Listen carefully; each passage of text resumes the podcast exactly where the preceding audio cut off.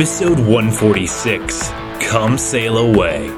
I'm Assistant Curator Merle Riedel, and you're listening to a November 16th, 2011 podcast from the Kansas Museum of History. In this series, we talk to museum experts to get the story behind the story about artifacts related to Kansas history.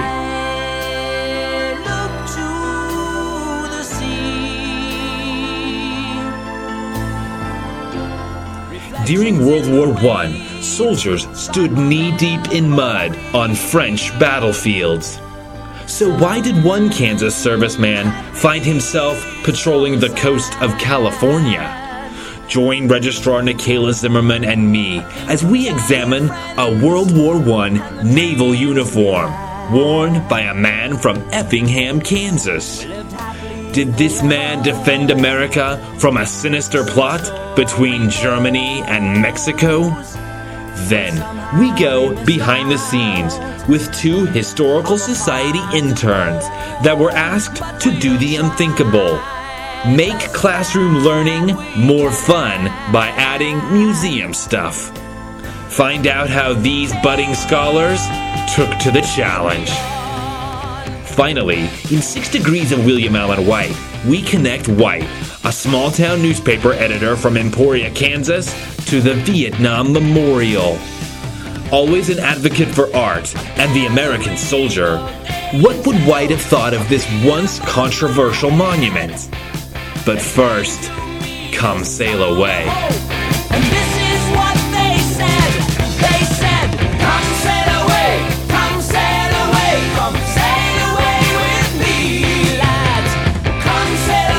Good morning, Nikayla. Hello, Merle. Today we are discussing a Navy uniform worn by a Kansas man during World War I.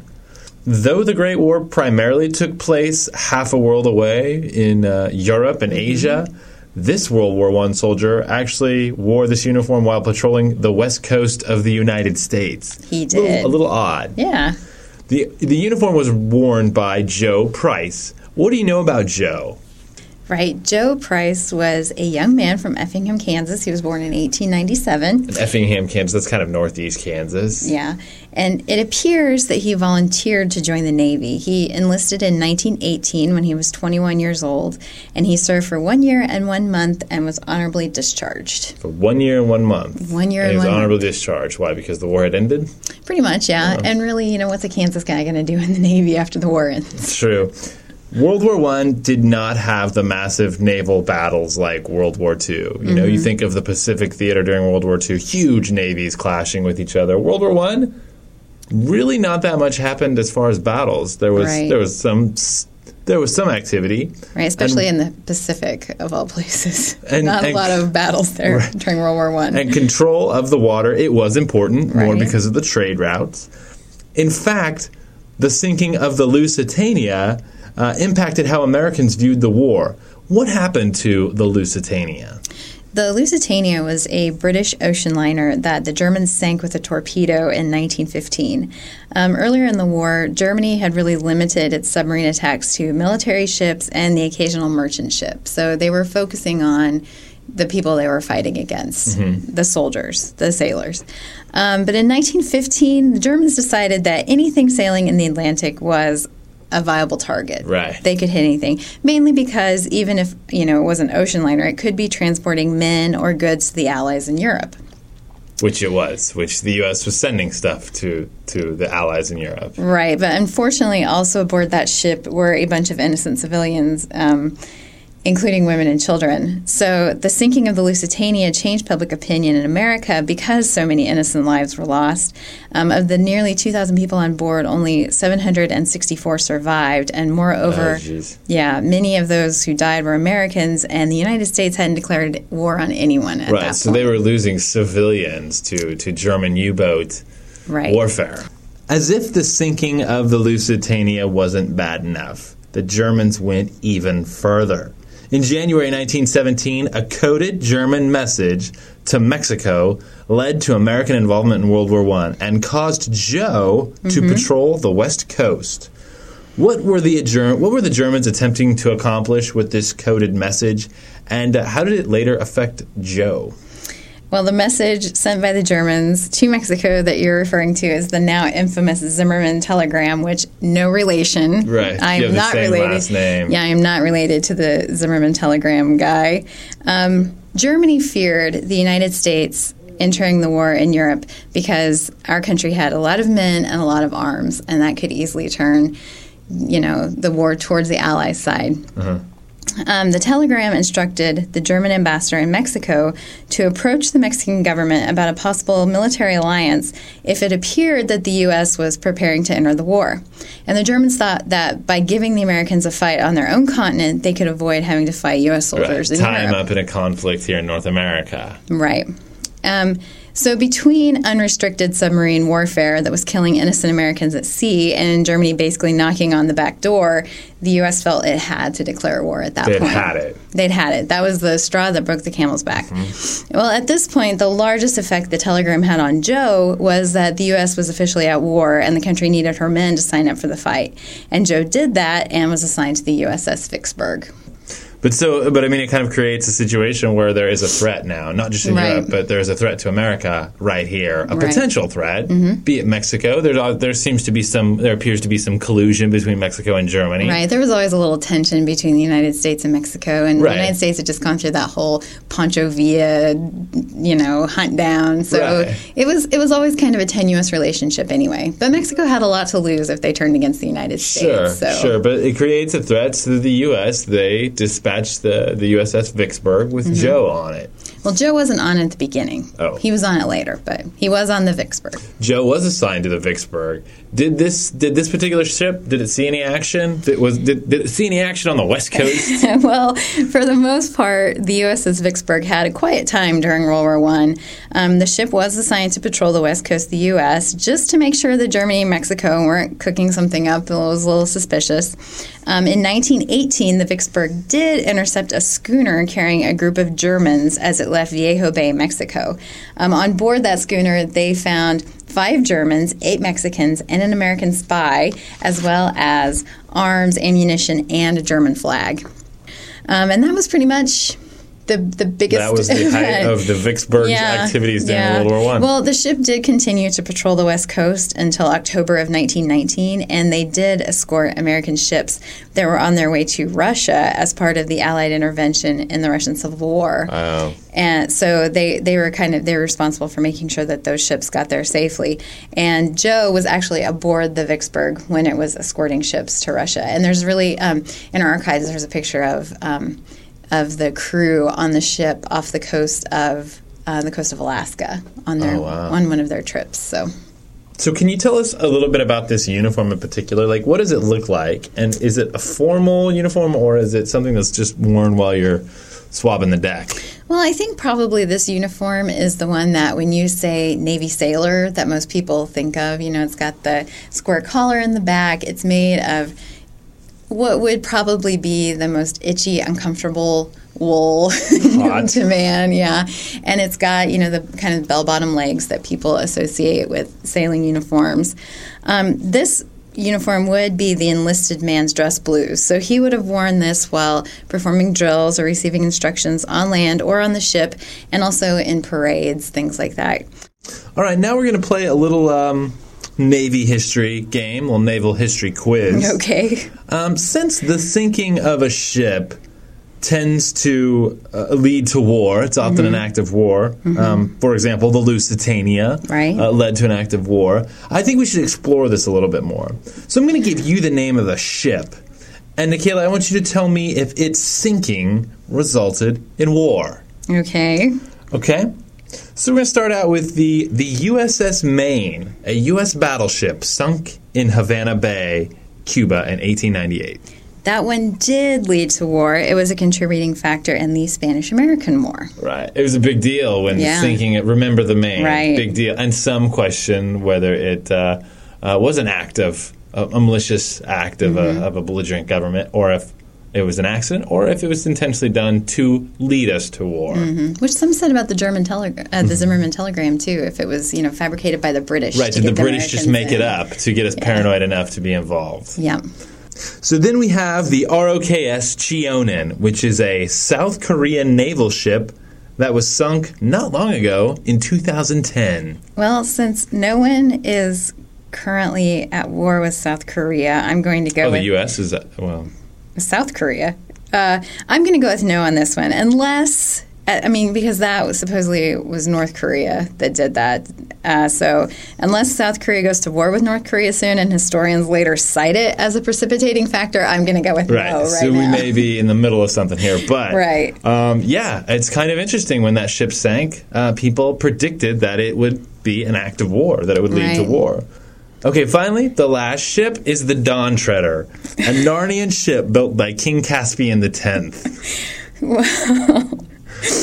I don't think it ever sank, but I'm sure if it did, it would probably cause some huge problems in Narnia. right, I know. You might have like mer people fighting uh, octopus people. I don't know. But I'm sure it would make a stunning cinematographic. Well, to film. my knowledge, the Dawn Treader indeed did not sink. Yeah. Um, it could still be afloat today. I- I, Yeah, don't know. because didn't it just kind of he it sailed off, you know, kind of into the sunset type thing? I don't know. I never really read that, that particular book. Okay. All right, Nikayla. Well, thanks for telling us about uh, Joe Price and his naval uniform. You bet.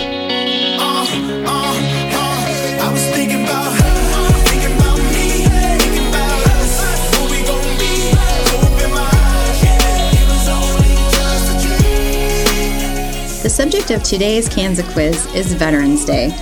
The holiday we know as Veterans Day began as Armistice Day, since it marked the day the armistice was signed that ended World War I.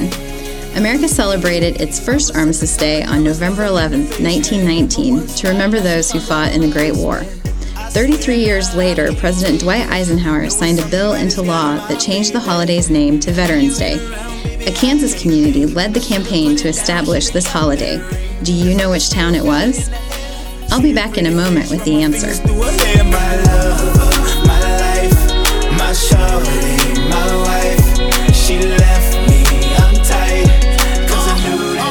In 2007, the Kansas Historical Society began publishing Read Kansas cards. Intended for the classroom, these cards address Kansas history with original documents and artifacts from the museum's collection. Though it sounds easy, writing for kids can be challenging. Today, we go behind the scenes with education interns Sarah Bell and Dave Beals to get the scoop on the maddening combination of history and kids. Sarah, Dave, good morning. Hello. Good Morning. Sarah, you and Dave were assigned to develop Read Kansas cards. How is a Read Kansas card different from your average museum brochure? Well, unlike a brochure that provides general information to um, all the visitors, a Read Kansas card is a curriculum supplement for teachers designed specifically for a certain grade level. So it's meant for the classroom. Yes. It's not. It's not just address and hours of operations. Exactly. It's got a point to it. Yep. Often uh, the card addresses a certain topic that the teacher will be teaching her students a, a standard that will be tested, and so it, it uses some information uh, for the teacher. Uh, what does the What does the card? Can you talk about like what it actually looks like? I mean, we call it a card, but it's like an eight and a half by eleven sheet of paper, right? It is, yep. It has a lesson plan for the teacher as well as activity pages for the students, uh, possibly something for them to read, as well as uh, some kind of activity to follow up on afterwards. Nice. Dave, the cards are designed to address Kansas education standards, right? Why would a museum be concerned with education standards? Because those are for schools. We're, we're a museum. We don't. We don't. We don't teach. Well, the primary objective of public schools now is to kind of prepare their students for these standardized tests. Mm-hmm. And so, in order for a teacher to be able to justify buying a curriculum piece like the Read Kansas cards or even take a field trip to a museum, they have to be able to justify to the district why or how it contributes to the students' understanding of state mm-hmm. standards. And it also allows us to kind of be sure that what we're teaching in these curriculum pieces or these Read Kansas cards is kind of in line with what the students are already learning in school. Sarah, unfortunately, you were tasked with developing a Read Kansas card that addressed a topic that was both boring and confusing. um, that's my opinion, of course, not yours. Um, what was the topic, and how did you how did you address it? Well, my topic was juvenile and adult criminal justice systems. Definitely not the most thrilling of topics, you are right. Right. Who's this intended for? And this is intended for seventh grade students. So they're supposed to learn about juvenile, and adult, and adult. Yes, they. Okay. Um, the standard is, and this is something they are tested on, which is why it is important, is to compare the the two systems and and the differences and similarities between them. And I had to do my own bit of research because I didn't really know that much about it in the first place. But what I how I approached it was to use some sort of primary sources really as the main focus. And I ended up crafting uh, two newspaper articles dealing with stories that was a juvenile and an adult both committing a crime with the purpose of the students reading these and then extracting information on their own for what the differences and similarities are.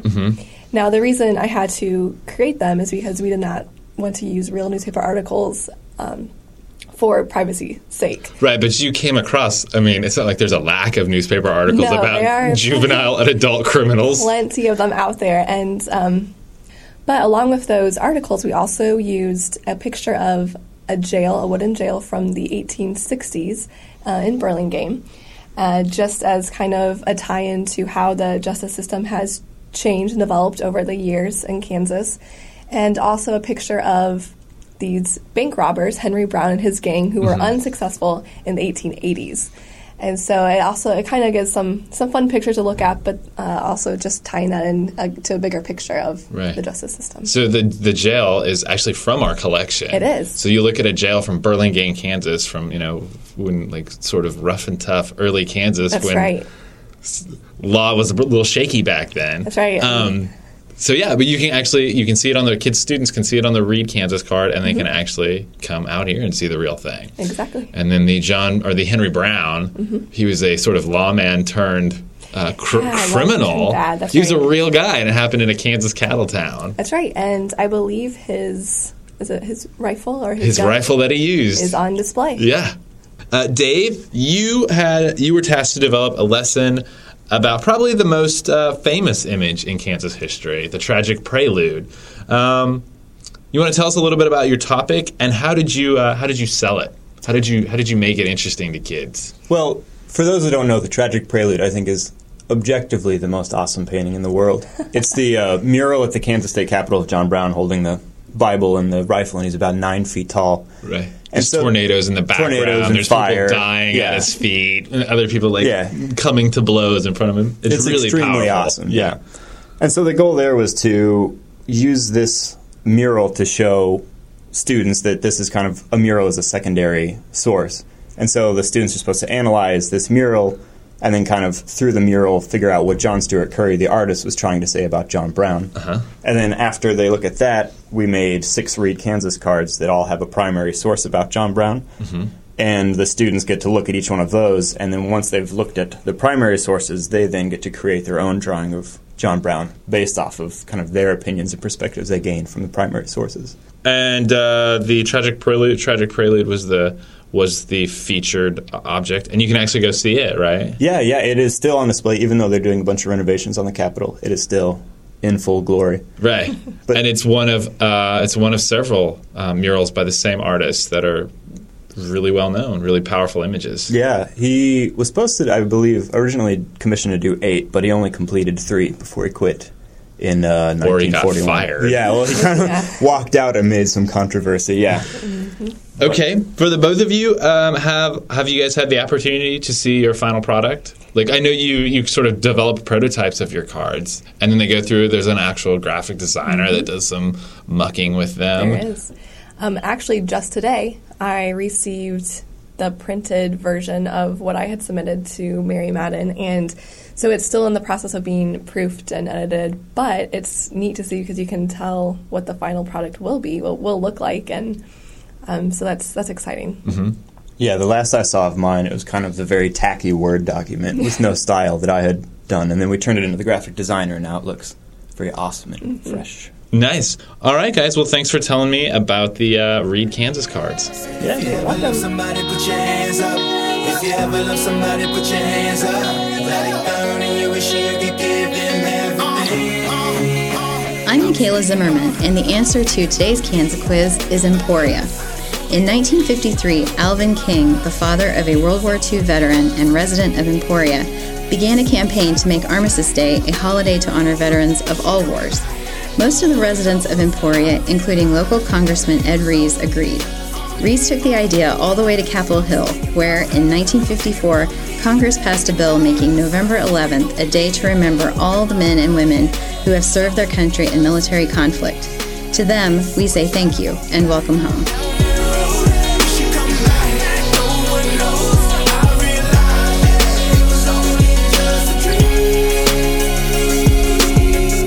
And now it's time for another round of Six Degrees of William Allen White. Joining me today is Registrar Nikayla Zimmerman Hello. and Museum Director Bob Keckeisen. Hi. Today, we connect William Allen White, a small town newspaper editor from Emporia, Kansas, to the Vietnam Wall, a sleek black marble war memorial on the National Mall in Washington, D.C. Bob, you want to give us a little background on the Vietnam Wall? Sure. Well, this is uh, a little different than a lot of the memorial sculptures and memorials that you'll see in Washington, D.C. It's, it's very minimalist and it's designed to be symbolically powerful.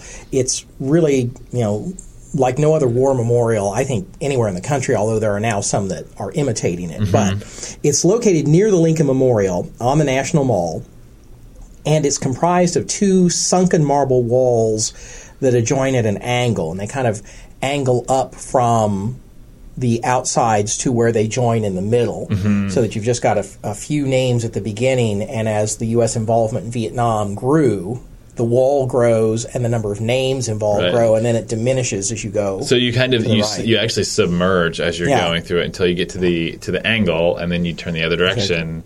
As the war ends, the names Yeah. sort of fade out. Fade out, yeah. So it's very, very powerful. Well, it was quarried in uh, India, and this was stone was particularly picked because of its re- reflective quality.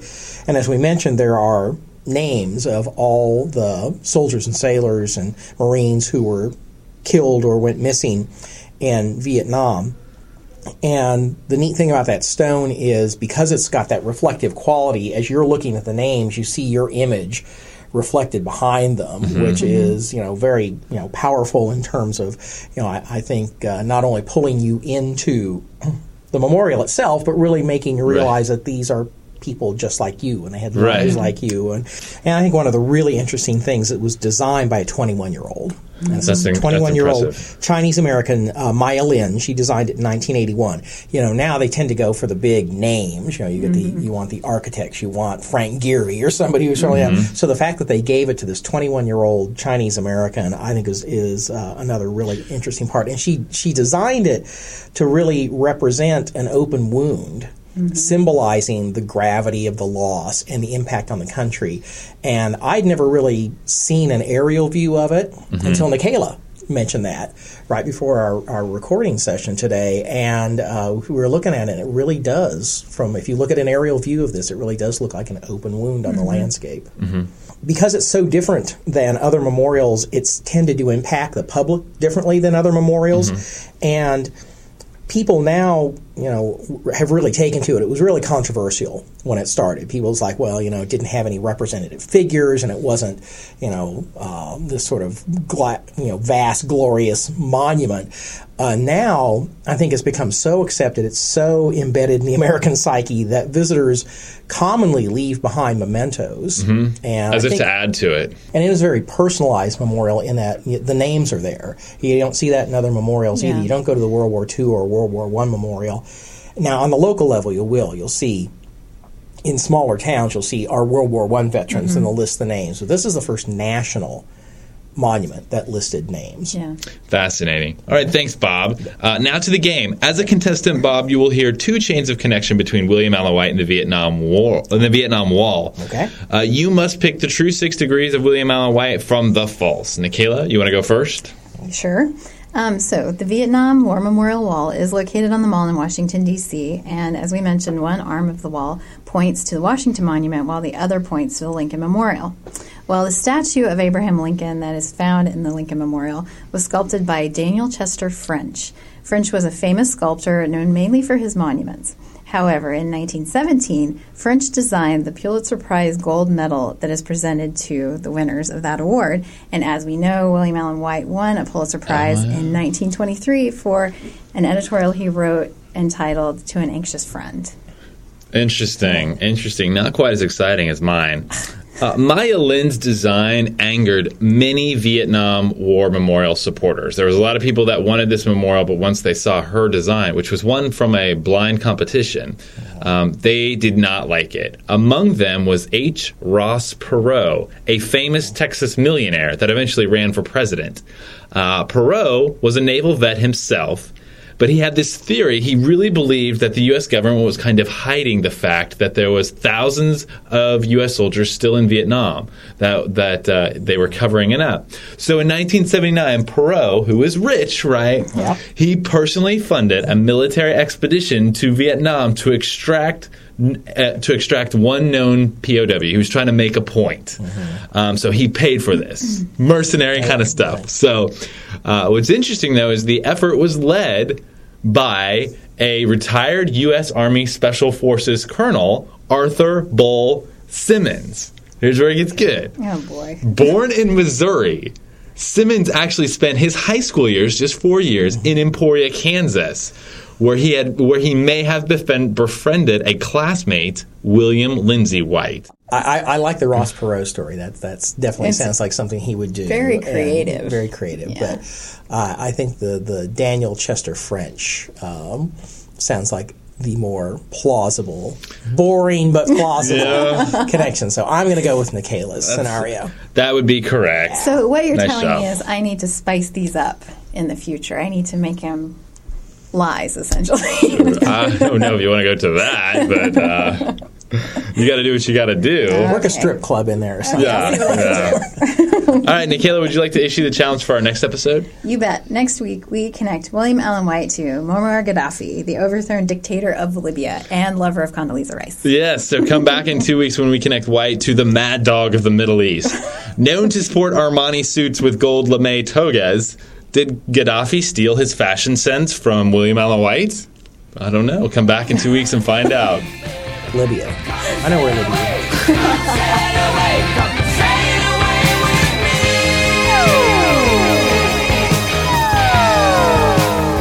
me. That concludes episode 146 Come Sail Away. If you would like to see images of the naval uniform that saved the West Coast, go to our website, kshs.org. Let us hear from you. Post a message on the Kansas Museum of History's Facebook page or send an email to podcasts at kshs.org. That's podcasts with an S. Come back in two weeks when museum specialist Donna Rae Pearson and I examine a set of white gloves worn by an African American funeral home director in Wichita, Kansas. Learn how one African American woman made an incredible transition from beautician to undertaker. This podcast is a production of the Kansas Museum of History. Real people, real stories.